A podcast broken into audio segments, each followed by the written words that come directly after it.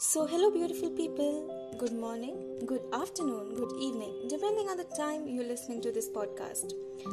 Dhyana is back again with yet another amazing podcast, Cricket Pe Charcha, by two of its peer members, Dakshita and Ria. In this podcast, we'll talk about how the stick and ball version of cricket played in village England grew into the modern game played in giant stadiums today.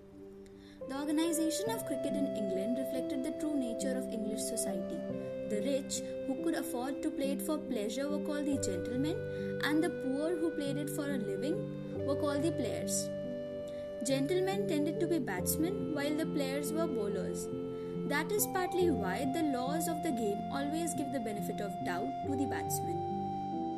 Now, we will talk about cricket, race, and religion. Cricket in colonial India was organized on the principle of race and religion.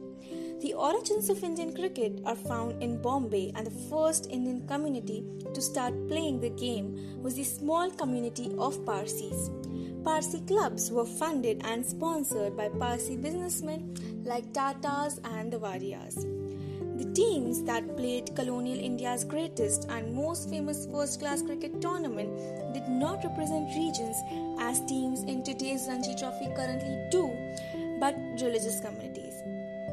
The tournament was called the Pentangular because it was played by five teams the Europeans, the Parsis, the Hindus, the Muslims, and the rest, which comprised all the communities left over. For example, Vijay Hazare, a Christian, played for the rest. Later, Mahatma Gandhi condemned the pentangular as a communally divisive competition. Now we'll talk about commerce, media, and cricket.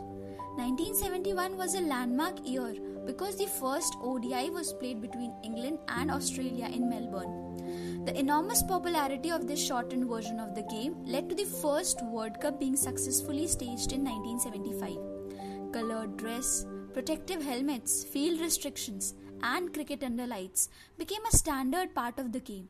The technology of satellite television and the worldwide reach of multinational television companies created a global market for cricket. So, now I have one question for you guys. Do you know who's the first player from India to score 2000 runs in international T20s? Was it Sachin Tendulkar, Kohli, Sehwag, or Dhoni? No, it is Mithali Raj, captain of Indian women's cricket team.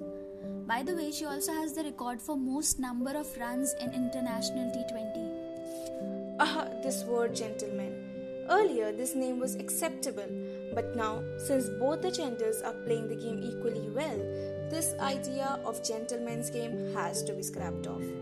In an interview, Smriti Mandhana, one of the top players of the women's cricket team, was quoted saying, It gets frustrating when my male counterparts are questioned about their game or performance, whereas I am fielding questions on gender stereotypes and my ability to stay committed to the game on account of my gender.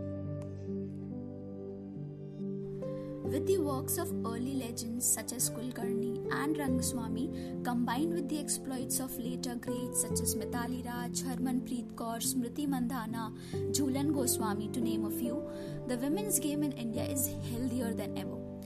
With a thriving domestic scene and success on the international stage, it seems that there has never been a better time for young girls to pick up a bat and a.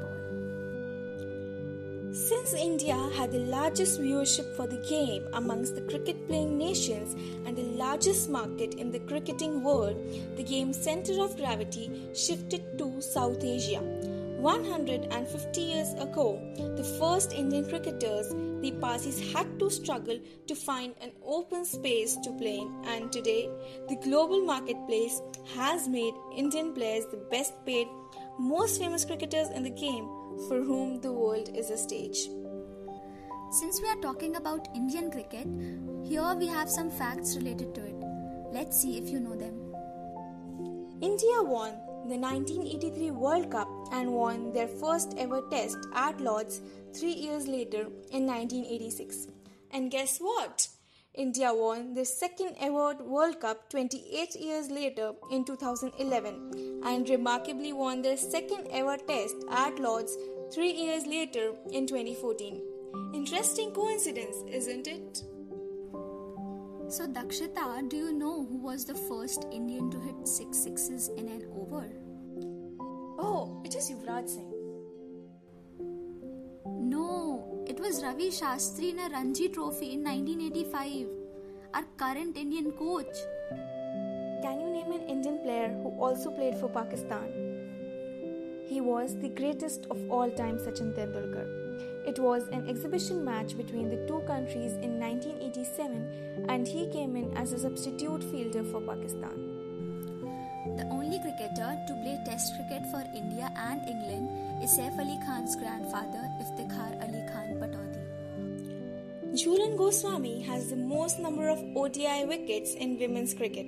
She has 225 ODI wickets. Okay, so the last one is my favorite. During the 2009 ICC World Cup in Australia, Harmanpreet Kaur hit such a huge six in the game against the hosts that her bat had to be sent to a laboratory for checking. Also, she had to undergo a dope test as the authorities were suspicious of the amount of power with which she had hit that six. That's the power of a woman. We were amazed while collecting information for this podcast, being cricket fans. We hope we brought in something new for you. If you already knew these, you're a true cricket fan indeed. Till then, keep loving cricket. Take care.